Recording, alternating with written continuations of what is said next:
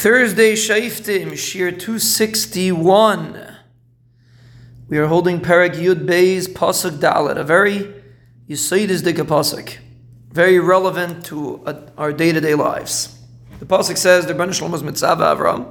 It's been a few weeks since we had a Pasuk. The Pasuk says, the Ben Shalom was Mitzvah Avram. And the Pasuk says, Vayelech Avram Ka'asher diber elav Hashem. Avram Avinu went like the Rabbi Shalom spoke to him. That's Pashim Shad in the, in the Pasuk L'chayr. That's how the Targum translates it. Like the Rabbi Shalom spoke to him. Vayelech itoi loit. Loit went together with Avram.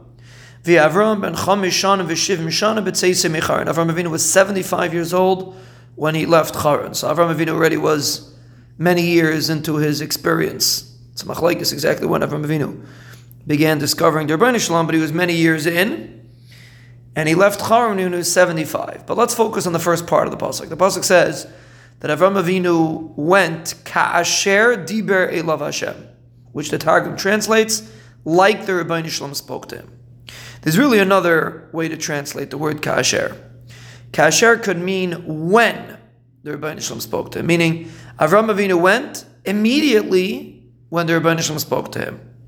That's another way to translate it. And the Ohr HaChaim also learns like this. Kasher means Avram to do it right away. And it's a very important idea. A chaver of mine is Rahman San going through a medical challenge. Should be should have a refuah shlema. AC ben Rachel or shlema. And I was talking to another chaver. We were discussing a person has to make a chizik. And the bottom line is, when a person gets this nisayir from something, so a person wants to make a chizik. What the Yetzer Hara does is sees that there's a tremendous isairis to do something. A person got a big isairis about something, there's a tremendous isairis to do something. And the Yetzer Hara knows that there's a tremendous isairis to do something. So he tries to drag it out a little bit. You're makabel to do X, Y, and Z, and it, it's difficult to figure out the logistics.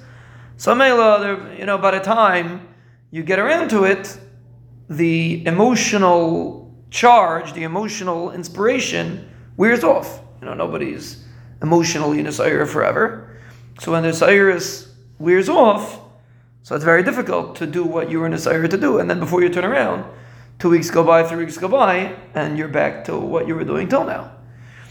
And that's really, you come tomorrow's El, blow the shofar. Shofar is supposed to be a. It's supposed to be a person to do something. It's not just a sayres to just sit. Sayres to do something. So when a person, that, that's what the pasuk's teaching us. Kasher diber elav Hashem. Avram Avinu had a tziva from the Ben Shalom. He responded immediately, without any, not giving any time for the Yitzhar to drag it out, to lose the emotion, to lose the passion that he had initially when he had the tzivui. And that's why the Torah stresses kasher diber elav Hashem.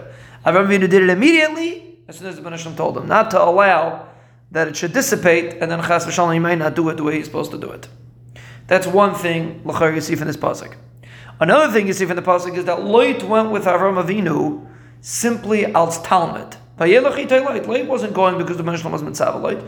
Ben was never mitzvah Loit. Ben was mitzvah Avram.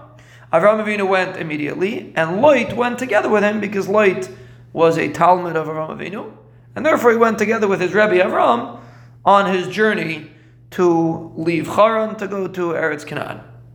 That's another aspect which is going to be very relevant as we go weiter. To be introduced to this individual light, we have to understand how he ended up here. He ended up here simply because he was like a talmid of Avraham Avinu, and therefore he went along with Avraham Avinu on the tzivoy that the Rebbeinu Shalom gave him.